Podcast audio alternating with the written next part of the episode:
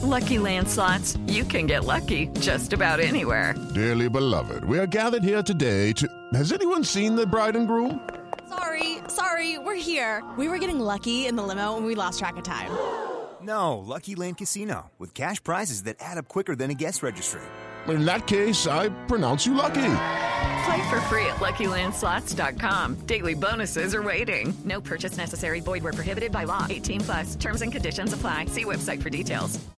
Step into the world of power, loyalty, and luck. I'm gonna make him an offer he can't refuse. With family, cannolis, and spins mean everything. Now, you wanna get mixed up in the family business. Introducing The Godfather at ChumbaCasino.com. Test your luck in the shadowy world of The Godfather slot. Someday, I will call upon you to do a service for me. Play The Godfather now at ChumbaCasino.com. Welcome to the family. No purchase necessary. VGW Group. Void where prohibited by law. 18 plus. Terms and conditions apply. Judy was boring. Hello. Then Judy discovered ChumbaCasino.com. It's my little escape. Now Judy's the life of the party. Oh, baby, Mama's bringing home the bacon. Whoa, take it easy, Judy. The Chumba life is for everybody. So go to ChumbaCasino.com and play over 100 casino style games. Join today and play for free for your chance to redeem some serious prizes. ChumbaCasino.com. No purchase necessary. Void where prohibited by law. 18 plus terms and conditions apply. See website for details. Okay, round two. Name something that's not boring. A laundry? Ooh, a book club. Computer solitaire, huh? Ah, oh, sorry. We were looking for Chumba Casino. That's right. ChumbaCasino.com has over 100 casino style games. Join today and play for free for your chance to redeem some serious prizes. ChumbaCasino.com. No purchase necessary. Full prohibited by law. 18 plus terms and conditions apply. See website for details. The presenting sponsor of today's podcast is Fifth Element CBD. Fifth Element is ultra high milligram CBD focused on relief and recovery after a workout. They are specially designed for people with an active lifestyle, from weekend warriors to professional athletes to bucket list gym enthusiasts. Fifth Element, aka 5E, is full spectrum high milligram hemp to help you whenever, wherever you need it, whether it's after the gym or after work. Get yours today to feel better tomorrow by visiting 5ehemp.com and use the promo code MONSTER for 50% off. Yes, you heard that right 50% off. Half off. That's 5ehemp.com and use the code MONSTER. Go to 5ehemp and get 50% off. That's the number 5, the letter E, hemp.com.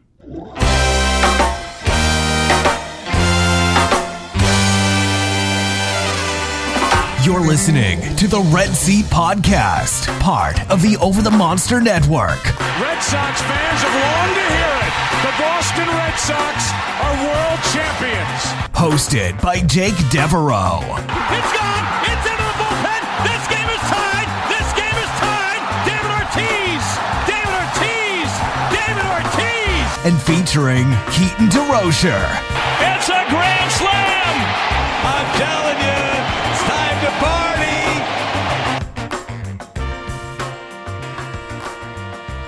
Welcome to episode 207 of the Red Seat Podcast. This is your host, Jake Devereaux, and today I am joined by Keaton DeRocher of Over the Monster, The Dynasty Guru, and whatever those banging noises were. Keaton, how are you?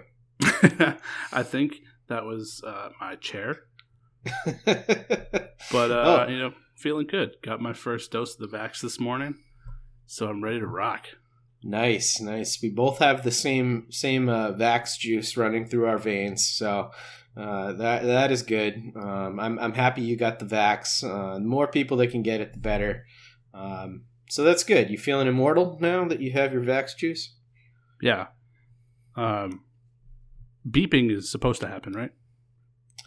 Yep, yep. That's just the microchip. You're fine. Perfect. Got it. Yep. Just wanted to make sure that's working correctly. Yeah, it'll it'll, uh, it'll also electrocute you if you forget to pay your taxes. So uh, make already done. sure We're good. Yeah. Okay. Cool.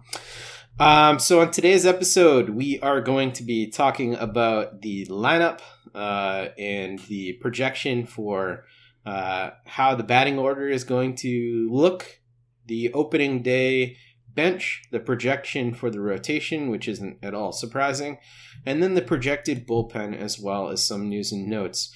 Uh, these are lean times, people, so if we go a little bit shorter today, it's because there is literally nothing to talk about. However, uh, we have done our best to fill your ears with all of the latest news, and we are going to start off with something that we've been waiting for pretty much all spring, uh, and it took only until there were about eight games left in spring training uh, for this to happen. But Franchy Cordero finally started in left field today. Um, he's hit fairly well since he started playing again.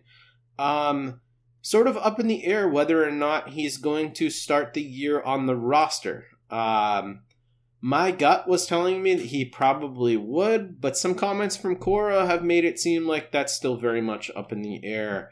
Um, what do you think about the prospects of, of Franchy Cordero getting, you know, ready in time for opening day?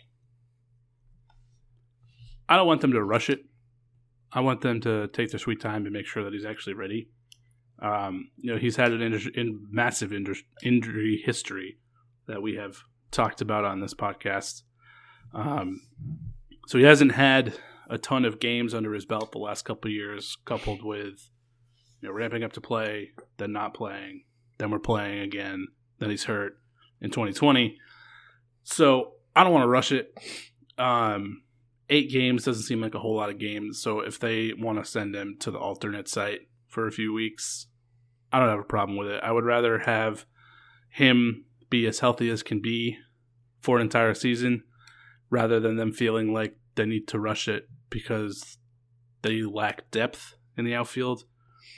Um, I feel like we go through something like this every year where we're like, it's 162 game season And if he's not there for games 1 through 12, is it really substantial? Probably not. Still plenty of a season left to go. So I just I just like to see him get healthy and comfortable and then come back.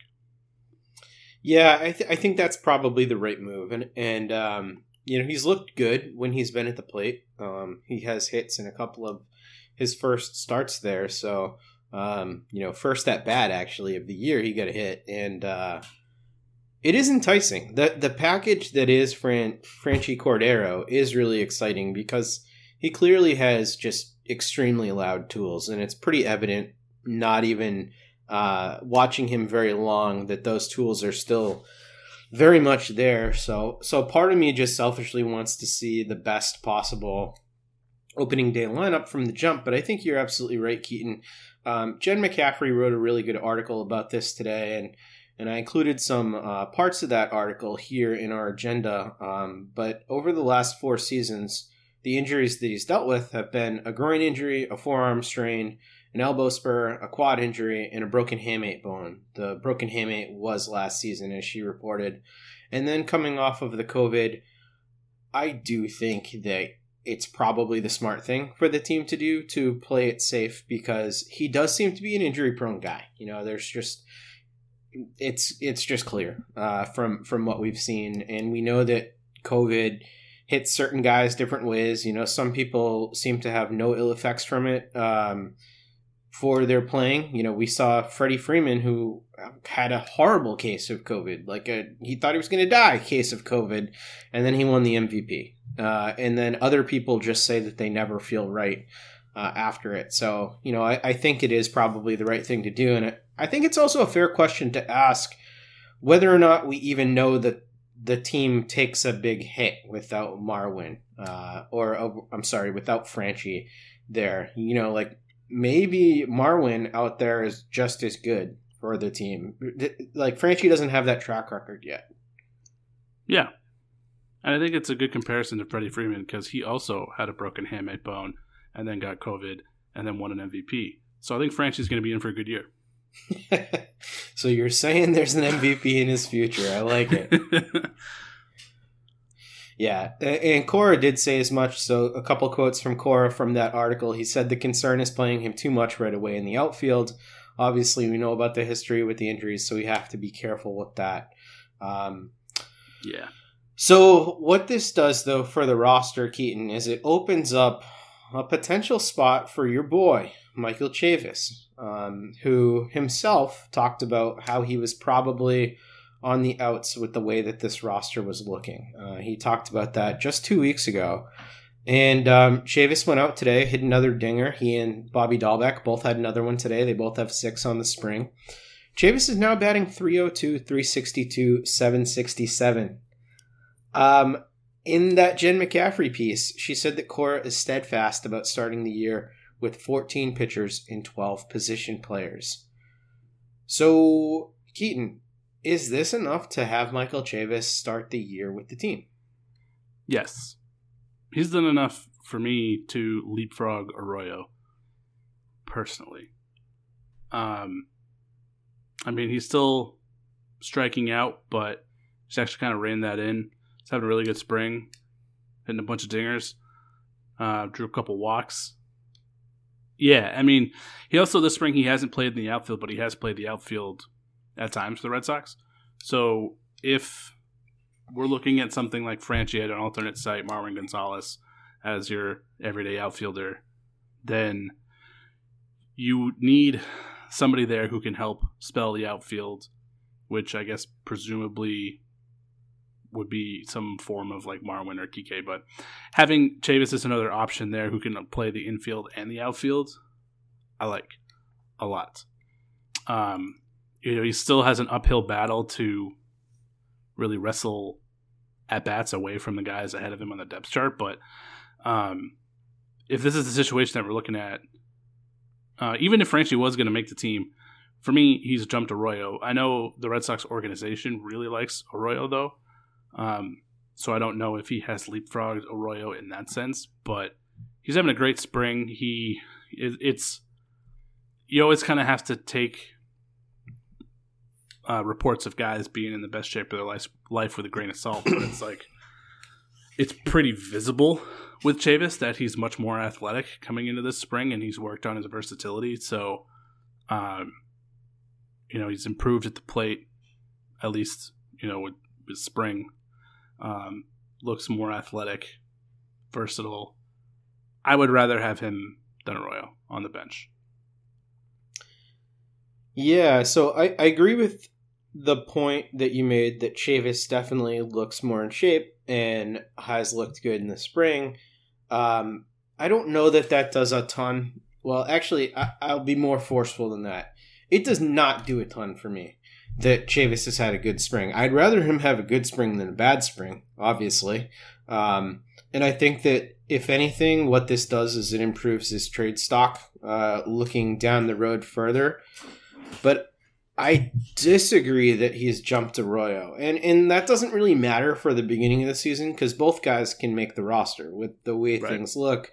Uh, Marwin would be the everyday starter, um, where Chavis and Arroyo would be on the bench with Plawecki, um, the way that it looks right now. But you know, the fact that Arroyo has been the primary backup to um, Xander Bogaerts at shortstop, I think is tremendously important too um, especially because Bogaerts has been dealing with the shoulder stuff. And while he says that he will be 100% ready to rock uh, for opening day, and I have no reason to doubt him, I bet he gets more days off uh, at the DH position with Arroyo, you know, getting a chance to to start at that shortstop position uh, early on to continue to make sure that that that you know uh, joint maintains health uh, throughout the entirety of the season. So I think if we see Chavis early on, we will probably still see him at second base and or first base. Um, I don't think we'll see him at all in the outfield, considering he hasn't gotten any reps there.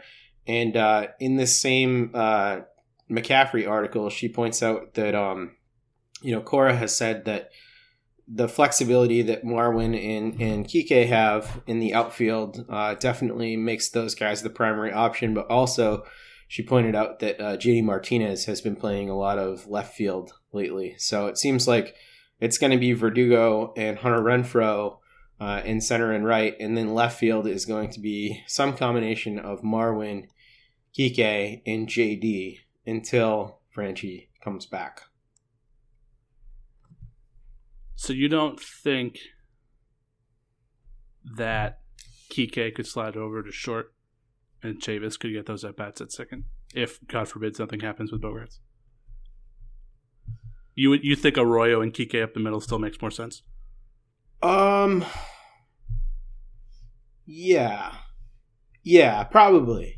I, I think so because I think that you're probably better defensively with Arroyo and Kike than you are with uh, Kike and Chavis. And, you know, Arroyo himself has been good this spring. He's batted 300, 349, uh, 550. So it's not quite as good as what Chavis has done. But also, you know, I don't think that Arroyo has the same massive hole in his swing that Chavis has. So I'm probably just a little bit higher on Arroyo than maybe you are.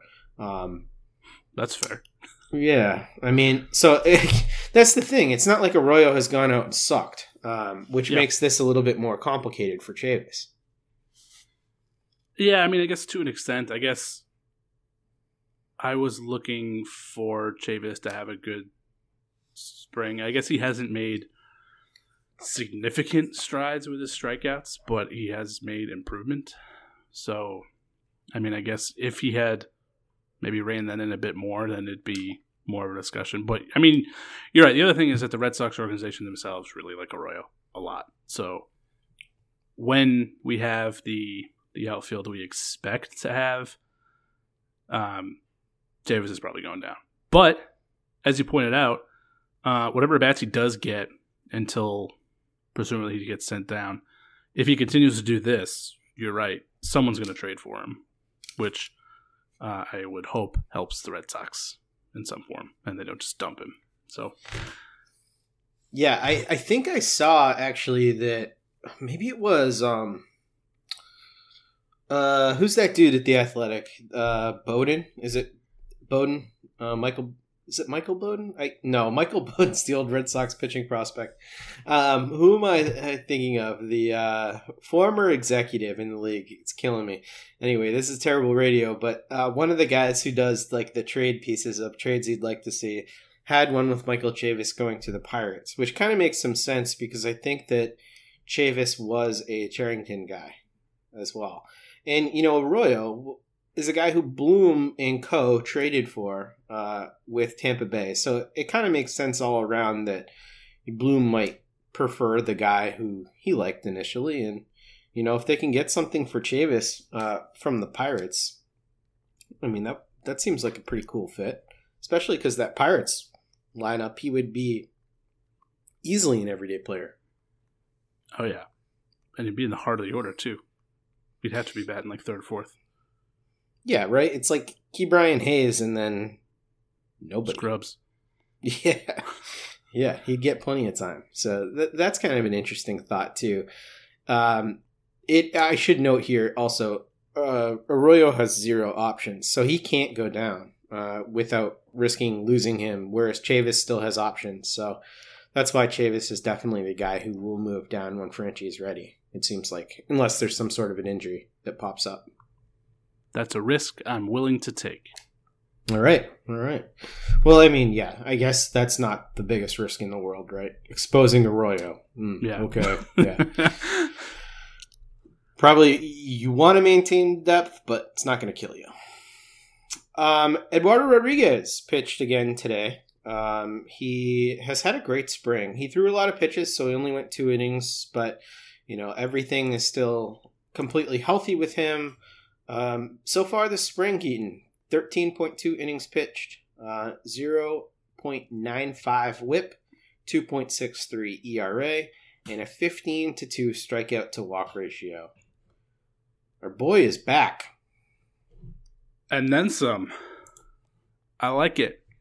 This makes me feel really great for the potential of this pitching staff because it really kind of, I mean, a lot of it at least, hinged on Rodriguez coming back and at least matching what he did in 2019. Uh, if not, you know, he's every year he's been in with the Red Sox, he's improved. So I think we were hoping that was going to be the case, but we weren't sure what he was going to look like. But the fact that he's looked so sharp after missing an entire year and battling pretty substantial heart issue um, gives me quite a lot of hope for what this pitching staff could actually be. And if he starts off well, I mean, I'm still concerned about the number of innings that really anybody in this rotation will go because I don't want to see them basically just run him into the ground and then we get to late August, September, and he's just gassed because he didn't pitch at all last year. Right. Um, but I, I don't think that uh, like a lot of I really don't I'm not not gonna bank on anybody in this rotation getting like 150 innings. So um, whatever they end up getting from him is going to be huge because they're going to have to do some janky stuff with the rotation. But as we pointed out on the last podcast, they might actually have some depth for that and be able to make it work. So that's exciting. So there's just a lot of optimism, just all arrows pointing up for Erod himself and just the rotation as a whole. Yeah, I agree with that. I, I think there's a lot of optimism to be had there. Um, I am a little bit more bullish, I think, than you are in Erod uh, going past 150 innings. Um, you know, I think there's a couple things playing in his favor in that regard. Um, if he can prove that he's healthy and he's effective, uh, I think they'll continue to let him go out there. Um, and you know, no one really scoffed at the the talk that he himself had about going out there with 200 innings as the goal. And I don't think that it, he's very likely to hit 200 innings. I don't think we'll see very many guys at all hit 200 innings, but I do think that that 150 to like 175 mark is potential for some of these guys that are more veteran. You know, I, I, and this is a veteran rotation, believe it or not, with with the names that are in it. You know, Erod, he's been in the league a while. Richard's been in the league a long time. Eovaldi, um, Perez, Pivetta. I don't think they're going to be protecting any of those guys. Um, I think that you know they're all guys with substantial injury histories. Um, so that probably will be the thing that prevents them from going that. But I think if if health is there and effectiveness is there, that I wouldn't be surprised if they kind of just let these guys go. I guess you're right. I mean, if they manage it right, they have Whitlock and a couple other guys they could throw in there to go with a six man rotation and like skip a start for someone here and there. I wouldn't mm-hmm. be shocked if that's the way they go, especially the way that um, I guess just projecting out what Cora likes to do with the lineup and giving guys days off. If like the first month of the year they skip one of Richard's starts, then the next month they skip Eovaldi, and then you know later in the season they skip Erod just to try and stretch those out and make sure those guys are pitching at the end of the year when um, if they're in a situation for that to be the case. Mm-hmm. They can certainly manage this rotation to get the most out of these guys. Uh, and I, I feel like I would trust them to do that. So, yeah, maybe right. Maybe I'm just uh, being a little too cautious. Yeah, I mean that's normal too. After the the type of year, it's hard to know also what were guys doing behind the scenes too, and we we're not really too privy to that. You know, we don't know how much guys were throwing. We know what the innings totals were in the 60 games that we got to see, but we don't actually know, you know, like what was their virtual innings total?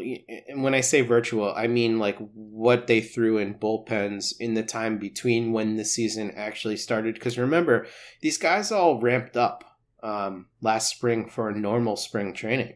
And then they had to sort of ramp down and, and go home for a bit and, and do all these other things. But a lot of guys continued their throwing programs um, between those periods. So, you know, guys who have their own routines uh, and do their own things, you know, the Max Scherzers and, and, and these types of guys, like, I kind of don't expect them to treat this any different than a regular year.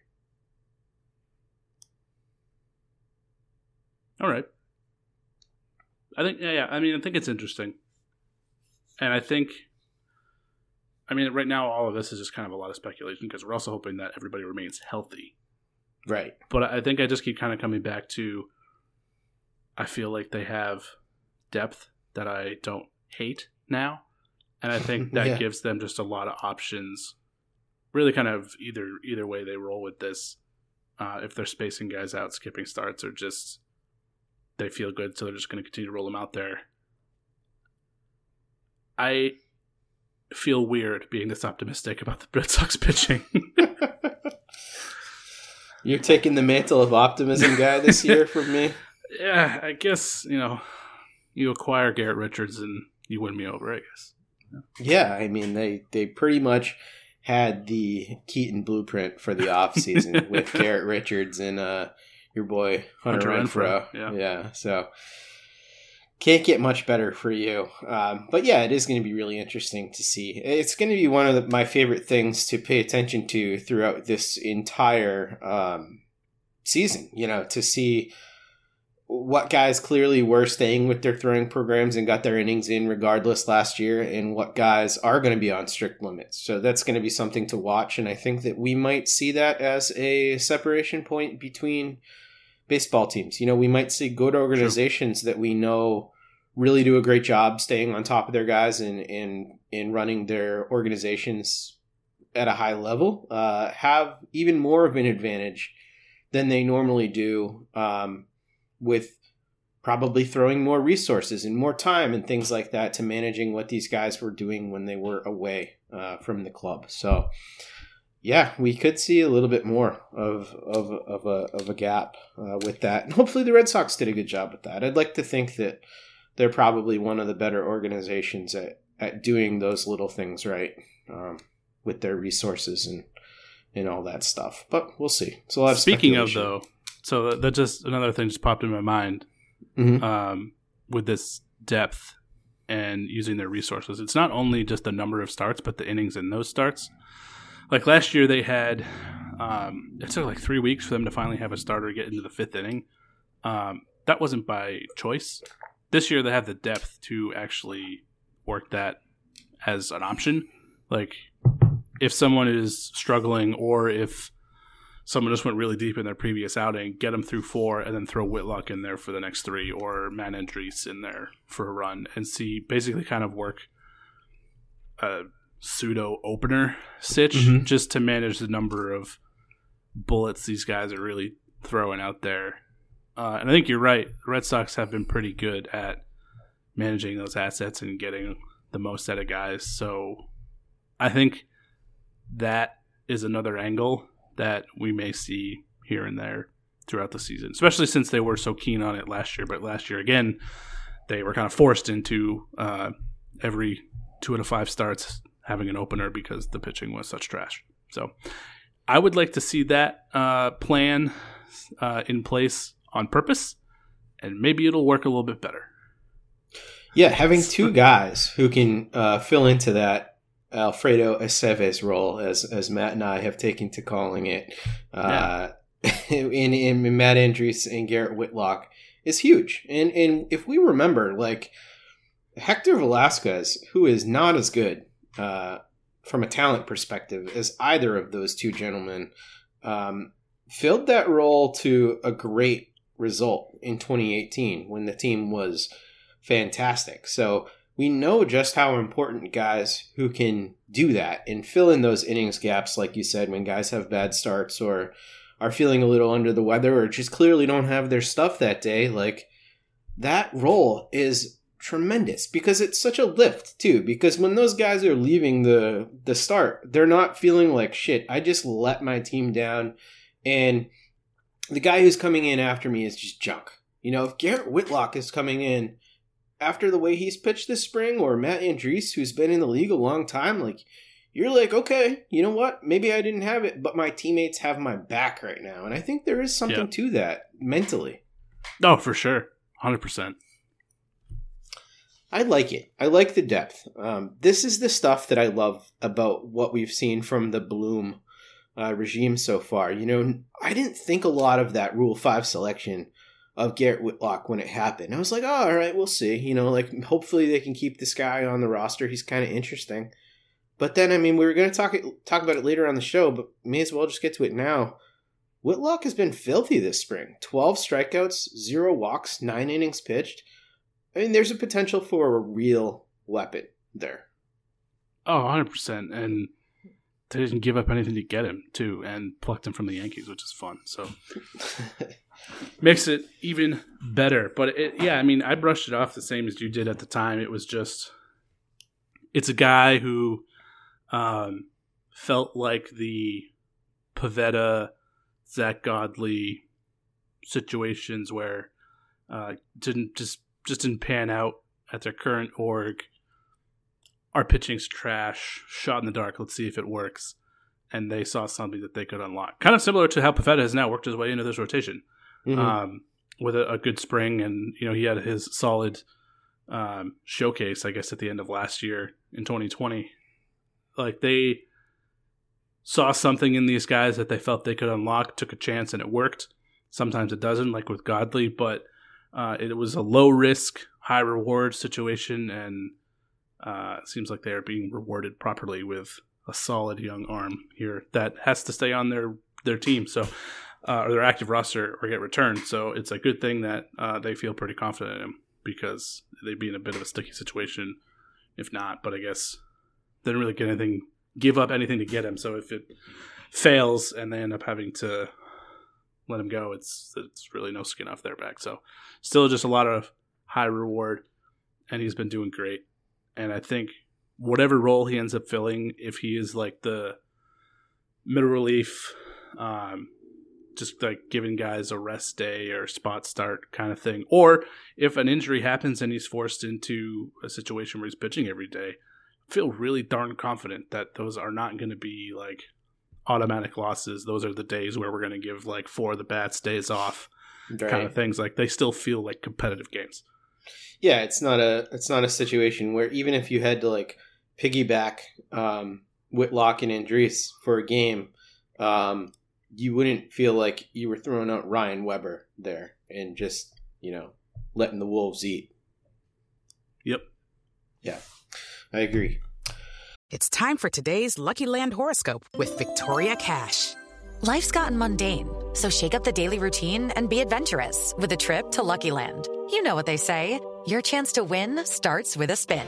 So go to luckylandslots.com to play over 100 social casino style games for free for your chance to redeem some serious prizes. Get lucky today at luckylandslots.com. Available to players in the U.S., excluding Washington and Michigan. No purchase necessary. VGW Group, void were prohibited by law. 18 plus terms and conditions apply. Step into the world of power, loyalty, and luck. I'm gonna make him an offer he can't refuse. With family, cannolis, and spins mean everything. Now, you wanna get mixed up in the family business. Introducing The Godfather at ChumbaCasino.com. Test your luck in the shadowy world of The Godfather slot. Someday, I will call upon you to do a service for me. Play The Godfather now at ChumbaCasino.com. Welcome to the family. No purchase necessary. VGW Group. Void where prohibited by law. 18 plus. Terms and conditions apply.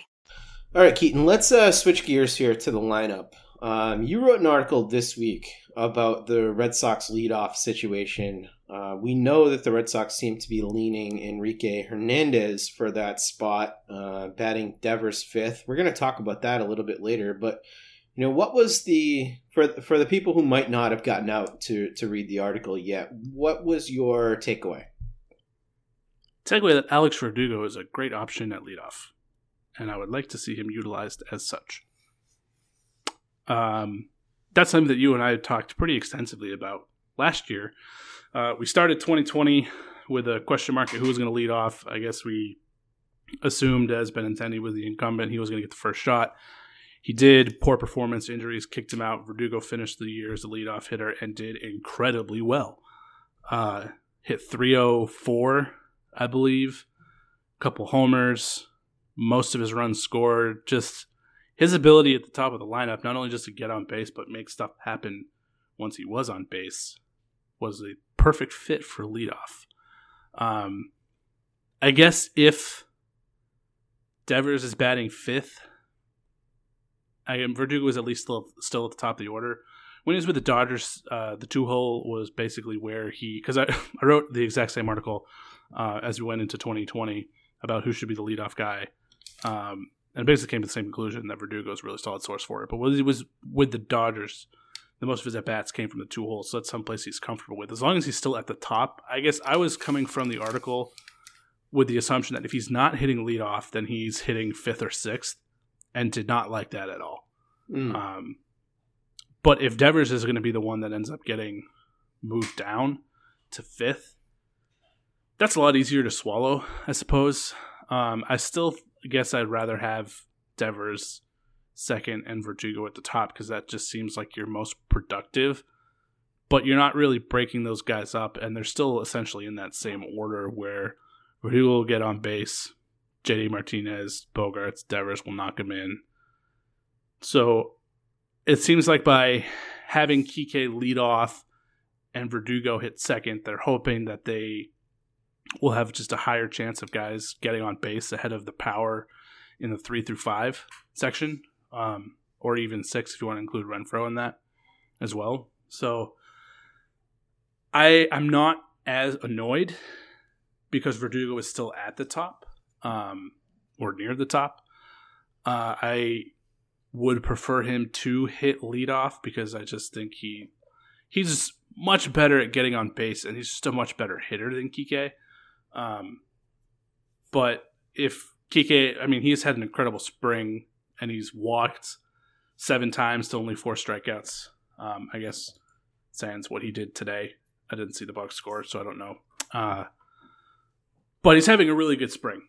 And my only concern with him being the leadoff guy after having a really good spring is he's never uh, really been this good at getting on base or in the leadoff spot just in his or general career. So I don't want to look at the sample size in spring and be like, yeah, he's definitely going to do that when we get to the, the regular season because I don't think that's going to be the case. But he's also, as we discussed several, several times, hasn't really been given a shot to just take an everyday role and run with it. Maybe that has an effect. Like we see, JD Martinez has always said he feels like he hits better when he's playing in the field. So the Red Sox work him in the outfield every now and then. Kike hasn't hasn't really had a chance to take an everyday role and run with it. So maybe with that encouragement and that routine, you know, that plays up a bit. So he can get on ahead of Verdugo. Verdugo can move him along. and Then the the order knocks him in, and then you got two runs. That's all right. I guess I'm okay with this and how this is this at least letting it shake out to start the season. I still feel like by the end of the season, Verdugo is going to be hitting number one, and Devers will have moved his way back up to number two. But keeping those guys in that same order, I'm kind of okay with it, and just kind of seeing how it goes.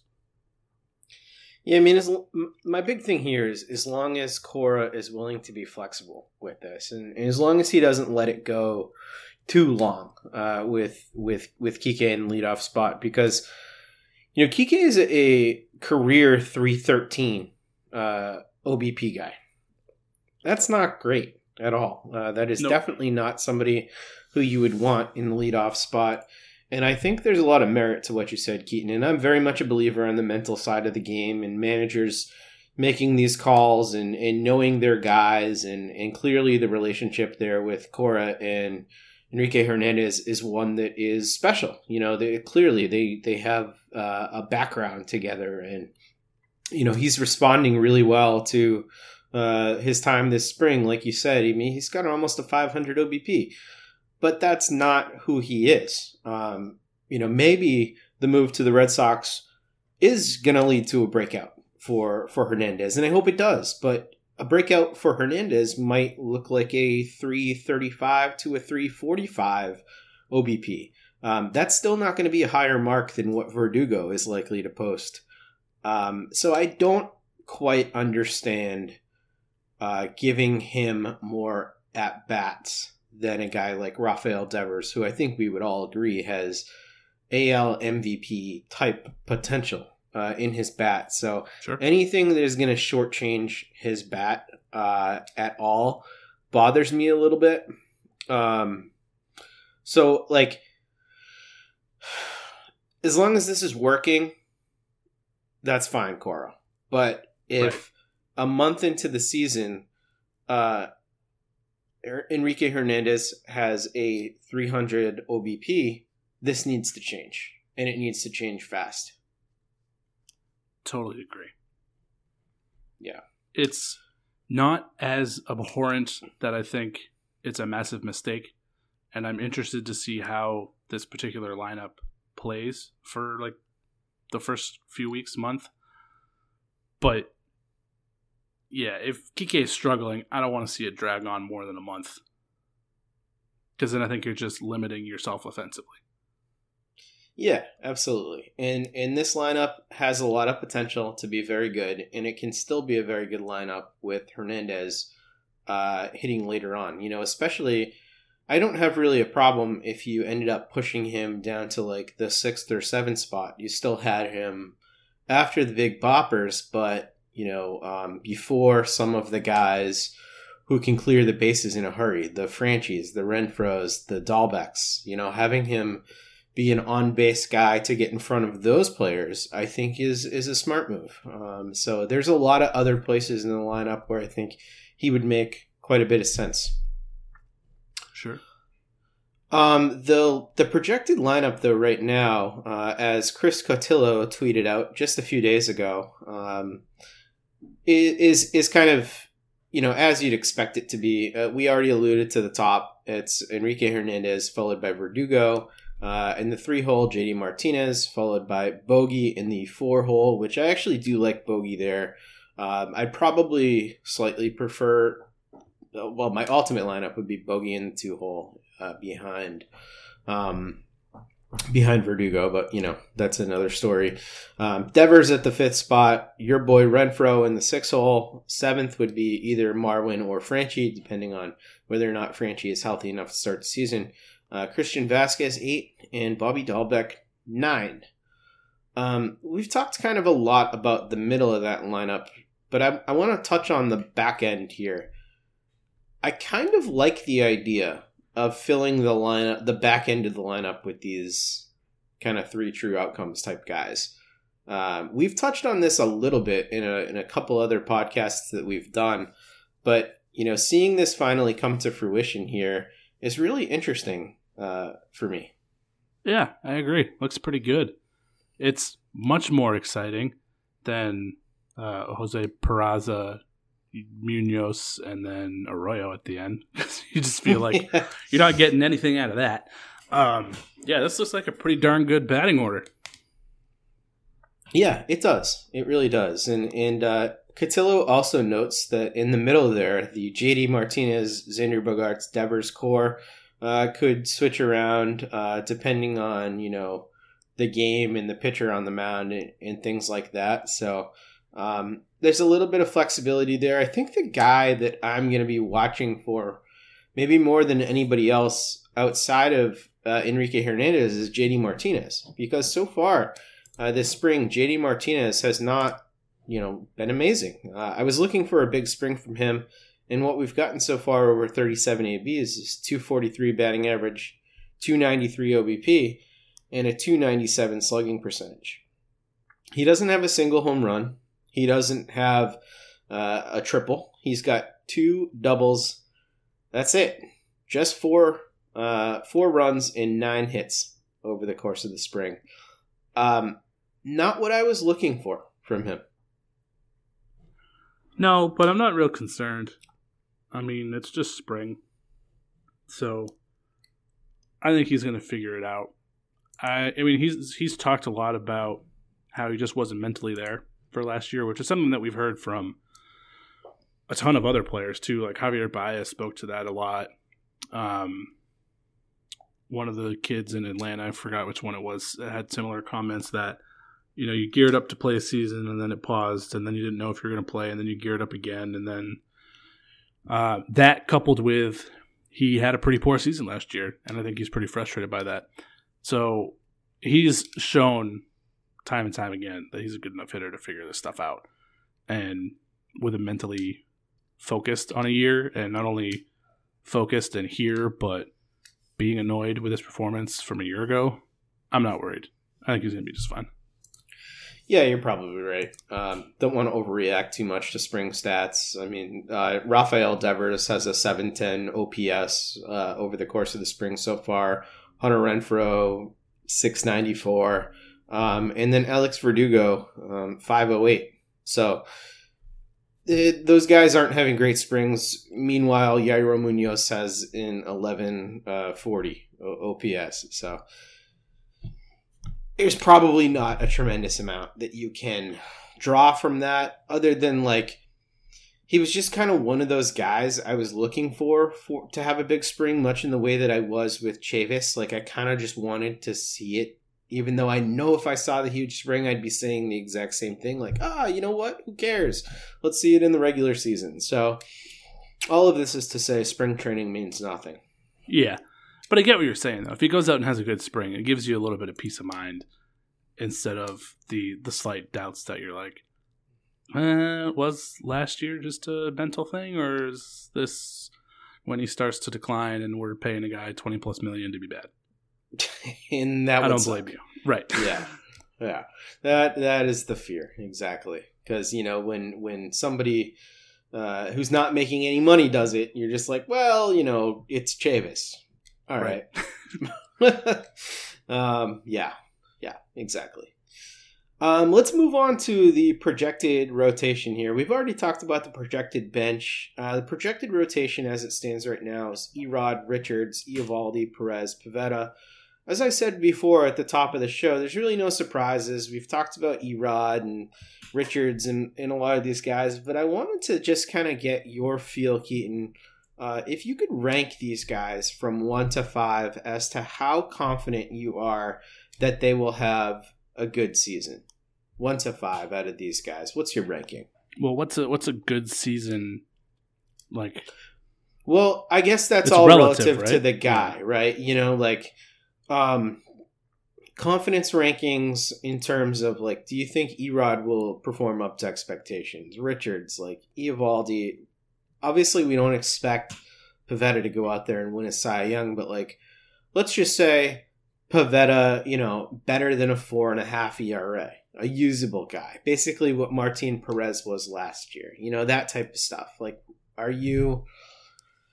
What are your expectations for these guys? I'm just curious to see how you would line them up opening day, if if if given the choice. Yeah, I mean that's probably how I would do it. How they have it. I feel seventy five percent. Yeah, we'll go eighty percent confident that Erod um, pitches to his expectations. Uh, Seventy on Garrett Richards, which is probably just a little bit optimistic, but you know how I feel. It's like fifty percent on Eovaldi. I feel like ninety five percent on Perez, but that's like being a guy that eats a bunch of innings and has a four or five ERA. Mm-hmm. So I have high expectations that'll be a great fifth starter. and then uh, Pivetta is like a thirty percent that he lives up to the expectations because he's had a really good spring and he had a really good debut. I'm just not sure that's the guy over an entire season because the rest of his career has been pretty bad. Yep. So I'm not. I mean, I'm hoping for it, sure, but not real confident in it. But if he's your fifth starter and if he sucks and gets switched out with Whitlock, yeah, I don't know. That's fine. All right, I'm going to give you some numbers, and you're going to tell me whether or not you believe they will be over or under these figures. Okay. Okay. Uh, ERA for the season for Eduardo Rodriguez. Will he be over or under 3.8? Under. Okay, so you are projecting a career best ERA from Eduardo Rodriguez. Interesting. That's good. Wow, I didn't realize. I honestly thought you were going to come at me with like a three-two, and then that was going to be a difficult conversation because I think that's probably where he comes in right around as a three-two. Wow, that's a that would be a massive jump for his career. Uh, I'm gonna say that he. Man, I'm gonna take the over. I'm gonna take the over on that. I think he's gonna be like a three nine ERA guy. Um. All right, Garrett Richards. Is Garrett Richards going to be over or under a 3.7 ERA? His career mark is 3.62. Yeah, that was tough. Last year he was a 4.03. Yeah, that that's a really good mark. I'm gonna go slightly over. I feel like he's probably a three eight. Okay, I'm going to take the under. I have him as a 3 6 guy this okay. year. Yep, I like him. I like him a lot. Um, let's flip it to Nathan Eovaldi. So Eovaldi was the best starter for the Red Sox last year, pretty easily. 3.72 ERA on the year. He's a career 4.27 guy, but he's actually been trending downwards uh, in his ERA. 2018, he was a 3.81. Uh, he had the horrible season in 2019, followed by the good year last year. Let's put him at a 3.9, over or under. Darn it! I thought you were going to go with a three point seven. I was going to say I think he's three point nine. So, um, I'm going to go slightly over just because I feel like he'll probably have a couple starts where he gets blown up and then hits the DL for whatever 10, 15 days, whatever it is nowadays. Uh, that kind of like balloon his line a bit, but for the majority of the season, he'll be pitching to a better number, but he'll just have some blowups that push him over. Yeah, I, am a little bit more bearish on him than you are. I agree with you. I think the blowups and the injuries are probably something you can bank in for him. I have him as a like a 4.2 ERA guy for the year, which I think is going to be fine because you know the there's going to be I would say two thirds of his starts are going to be really good. Yeah, but we're going to get some real shit too. and We always do. So, this is what it is. All right, let's move on to my guy, Martin Perez. All hail Perez Day. Uh, Martin Perez was also pretty good for the Red Sox last year, 4.5 ERA. Uh, pretty good for the Red Sox. That's the operative word here. Um, he has not fared very well over his career, though, in terms of ERA. That was one of the better seasons he's ever had. He's a career 4.71 ERA guy. Uh, let's put his number at 4.5, exactly what it was last year. Will he be over or under 4.5? Under. Oh, wow. Yeah, I think you've convinced okay. me. I don't think it's it's it shouldn't be hard to get like a 4-2. Just from any pitcher, any major league average pitcher, it shouldn't be hard to get there. But obviously, it is very hard for yeah. a lot of guys to get there. But I just feel like I'm buying into what the Red Sox worked with him the last season. You convinced me. I feel like 4 2 is somewhere he can get to. I'm going to go over. Uh, I'm going to go 4.7. I, okay. I think he's going to be worse than he was last year. I I don't know why I feel that way. I just do. I think he there is something to him limiting the hard, hard exit velocities. Uh, he's done it the last two years, but he's just still too damn hittable. And with the Blue Jays lineup getting better, even the Baltimore lineup is scary in some ways. Like, there's just too much in this division. It just scares the hell out of me with his stuff. I mean, that's fair. Yeah. Have I'm we surprised. opposite on all these? Yeah, I don't. What's wrong with us? yeah, I don't know. Um, all right, Nick Pivetta is the last one here. Um, Pivetta is a career 5.4 ERA guy. His last two years have been a 6.89 ERA, a 5.38 ERA, and the year before that, when he was like super duper air quotes good, he was a 4.77 ERA. I'm going to put his number at 5.1. Is he going to be over or under 5.1 ERA? See, like having an ERA over 5 for a lot of a season is just. I feel like that means you don't have any other options. But I guess at the same time, if he sucks for two months and his ERA is like a 7, then yeah, he's going to get replaced. But yeah, probably by Sale when he comes back, or yeah, you know, one of these other guys. I yeah, I mean, again, it's just like if I look at any major league pitcher, be like, it can't be that hard to get to like four seven man. Just put it together. Um, I'm gonna go under just because I don't know. Apparently, I'm really optimistic, but I'm trying not to buy into him having a good spring and a good two starts last year. But he he may be a true change of scenery guy, mm-hmm. and me betting on him getting to just an ERA of five on the nose, I feel confident enough in that. yeah, you know what? I, I actually do too. Um, I, I think he's made some real changes in terms of his release point and, um, you know, some of the, he cleaned up some of the things that were ailing him a little bit. I do think he ends up being like a 4.8 ERA type guy. Probably good enough to hang on to the job until Sale or, or someone else comes in and, and just takes it from him. But um, I think he ends up giving you some useful innings and some good starts this year. So I'm buying into a little bit of what we saw from him last year. Yeah. Our first agreement, Keaton. That's kind of I did fun. not think it was going to come on Pivetta. I did not either. That is weird.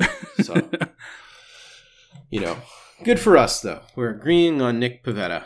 Um, all right, let's take a look at the bullpen. So we, we we've taken a good look at the the rotation. That's pretty well set. The projected bullpen right now uh, also seems pretty set. Um, Matt Barnes and Adam Ottavino at the back end, Sawamura, uh, and Hernandez, followed by Josh Taylor, um, Andriese and Whitlock filling that that dual Aceves role. Uh, Austin Brice and Phillips Valdez uh, seem to be the two likeliest candidates to lock up those back two spots. Um, this seems to be the case because Brasier uh, is still dealing with the fractured finger, so he's not going to likely take one of those Brice Valdez spots. Um, there's a couple things to notice here, though. There's been some really bad performances amongst some of these guys this spring, and I'm, I'm going to go through a few of the good and bad, and uh, then I want you to kind of weigh in on what you're worried about and, and, and what you're not worried about. So, uh, the good Barnes and Ottavino both have zero ERAs uh, so far this spring. Good strikeout to walk ratios. Both have looked really good. Whitlock, we already mentioned how dominant he's looked. Uh, one of the guys I didn't mention, Eduard Bazardo, who they protected this offseason in Rule 5, uh, has been really good. Five innings pitched, four strikeouts, two walks, 1.8 ERA. Um, on the bad side, Valdez has looked horrible. ERA close to 10. Uh, Brice hasn't looked great either. Seven strikeouts to six walks. Darwinzon Hernandez, six walks to four strikeouts. Um, more walks than strikeouts is not what you want to see from him. And then Sawamura also has looked really bad from a strikeout to walk ratio. Seven walks, four strikeouts. Um, which of those performances, good and bad, stand out to you? Um, I mean, I think the good stand out just because I think we're getting to the point where we should probably know who is going to be the closer. Uh, and having two really good options is not something that we have had recently. So that makes me feel optimistic about what the bullpen looks like.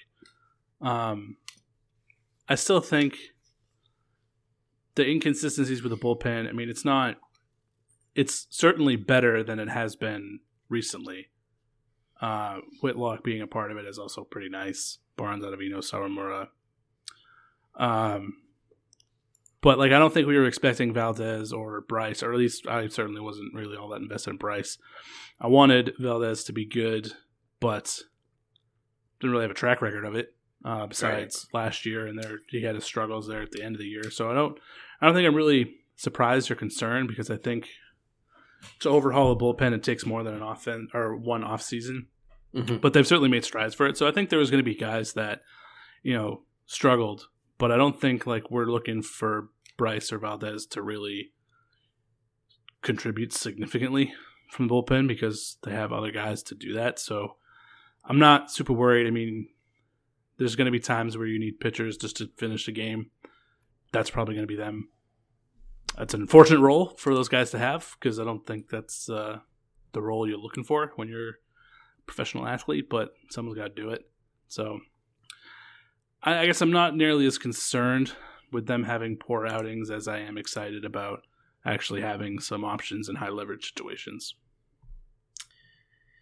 Yeah, I, I think there's something to that. Um, I also think that they just have better options too for um, Brice and Valdez if those guys struggle. Um, you know, a, a, couple of the names that we haven't really talked a whole ton about, but have looked pretty good. Um, Josh Winckowski, who they got from uh, the Mets, has looked really good. He's had a uh, 4.1 innings pitched, uh, 0.92 whip, um, and a 4.15 ERA. Um, not a dominant strikeout guy or anything, but, you know, I, I thought just anecdotally, you know, watching him, his stuff looked like it would play uh, at the major league level. So, you know, that's okay. Um, Schreiber didn't really look good. He's another one of these guys that they acquired recently.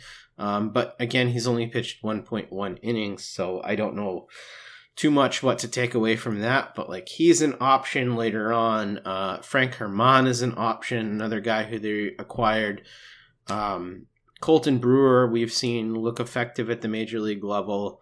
Um, Kevin McCarthy has had a really good spring as a non-roster invite, so it you know he could potentially be an option. They picked him up from the Royals, um, but Eduard Bazardo is the name that I kind of brought up because I think that he's the one that we could see before any of these other guys. Uh, out of that group, does anybody really stand out to you?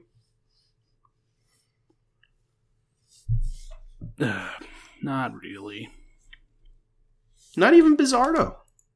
Well, yeah, I mean, I guess Bazardo does, but I just, I don't know. Maybe it's just kind of we just talked about relief pitchers, and it's not fun for an entire podcast yesterday. so maybe I'm just relief pitchered out. yeah, yeah, that's fair. I, I should have, uh, you know, we we we should have uh, done the relief pitcher extraordinaire. Uh, we should have got Matt Collins on here because that guy loves obscure relief pitching. Uh, and yeah, Keaton and I just recorded a big uh, relief pitcher fantasy baseball podcast over at the Dynasty Guru. So if you're into fantasy baseball and you want to listen to two people talk about relievers for dynasty leagues along with Shelly, uh, go for it. yeah, it was a lot yeah. of fun. Yeah, I mean, Bizarro, well, we had fun. yeah, I'm hoping. Um, yeah, I mean, I guess I'm not really all that invested in Brice or Valdez. I mean, Valdez was fun, but it's one of those things where like last year was so bad. Was I just invested because last year was so bad? Yes, kind of deal. Um, Bazardo seems like he could be yes. pretty. Yeah, Bazardo seems like he could be really fun and turn into something down the road. So, yeah, I guess yeah, that is the yeah. name that that interests me. Yeah, he's got some mid inning potential. I'd, I'd say that him and Winckowski are the two guys that I am most interested in uh, right now. But we'll, you know, we'll see. They're not super sexy. Hopefully Valdez figures it out too, because I think his changeup's a fun pitch. All right, that's it. Let's get to some listener questions before we get out of here. Keaton. Um, our first one comes from Gordon Constock, and he says, "How do you feel about the job Will Fleming has been doing? Uh, I feel like he's really starting to get comfortable in the role. I've been enjoying him. Uh, Will Fleming is on the radio broadcast, and he's kind of been, um, you know, on that team with Joe Castiglione, um, as Sean McDonough calls him, Flemball." Uh, which I, I, think is endearing. Um, you know he's he's done good. I, I like his voice as well. Uh, I think he's good at what he does. He's got a nice calming delivery. Um, I I think as long as he gets more opportunities, that's always good. Uh, I, I, don't have a ton to say about him because I haven't had a, a, tremendous amount of opportunity to listen to him in that role yet. But I always do like Fleming uh, when I do hear him. So as long as he's not coming at the expense of Castiglione, I'm cool with that because oh. he's the goat. That would be tragic. yeah. Uh, next one comes from a Red Sox fan, and this was actually a question for our Red Sox on Deck podcast, but we didn't end up getting to it because we went a little long with our Greenville preview there. Um, but since I'm on that podcast, I figured we'd get to it now. Uh, it says, with the emergence of some young hitters, do you trade JD at the deadline if he's having a bounce back season and get what you can and then not have a set DH? It's an interesting thought, Keaton. What do you think? I would say that opens up uh, everyday at bats for Michael Chavis. That's where you're going with this, not Triston Casas. You're going Michael oh, yeah. Chavis with this thought. That's an option too. Well, for it's it for this year, so I mean, yeah, I guess Man. J- uh, Casas could get there, but I don't know. Um, I mean, I guess if you get the sense that if him having a really good year means he's going to opt out, um, and you're not competing, which I guess I'm not expecting them to be, then sure. But I'm curious if they'll have any sense by the time we get to the deadline on his future. And I feel like they're probably just going to be more inclined to keep him. But if they're Yeah. if they're not going anywhere, like like full on 2020 not going anywhere, then I'm sure he's not really going to be thrilled and want to stay for that last year in the hopes that something turns around. So yeah, maybe it does make sense. See, I, I find this to be a really odd scenario, actually, because if Yeah. the young hitters emerge and JD is also having a good season, um, The Red It Sox seems- themselves should be having a good season. Exactly right. You know, that I expect them to be fully a contending team at that point, and at that point, I really don't expect him to be dealt because he's much more valuable to the Red Sox than probably whatever they could get for him. Um, Yeah. and and with with Casas really looking like the best case scenario for him to debut would be the end of this ye- season. Uh, it seems like something that maybe you would be much more likely to explore in the off season uh, than you would now, especially if he decides to opt in opt into that deal and you know potentially with the NLDH looming next year too that becomes even more interesting so I would actually be very surprised um, that being said if if he is like one of the lone bright spots on this team and the pitching goes to hell and the team is clearly out of it at the deadline yeah absolutely try and shop him because he's probably not part of the next great Red Sox team at that point. Totally agree.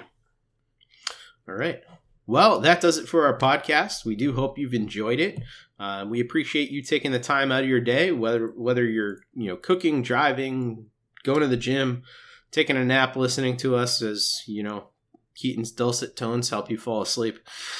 um, whatever you're doing, we do appreciate it.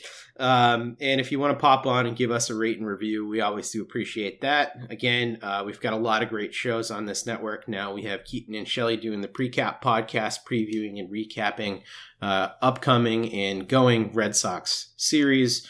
Uh, we have Matt Collins and Brian Joyner uh, doing the Over the Monster uh, podcast, which is kind of like this show, but with their takes. Uh, and then we also have uh, Shelly and Bob Osgood, along with myself for now, uh, doing the Red Sox On Deck Prospect podcast, which is going to cover a level per week.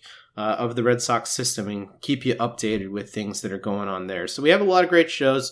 All you have to do is hit the subscribe button to the Over the Monster podcast, and you will be subscribed to not only this show, The Red Seat, but all of those other ones that I mentioned as well.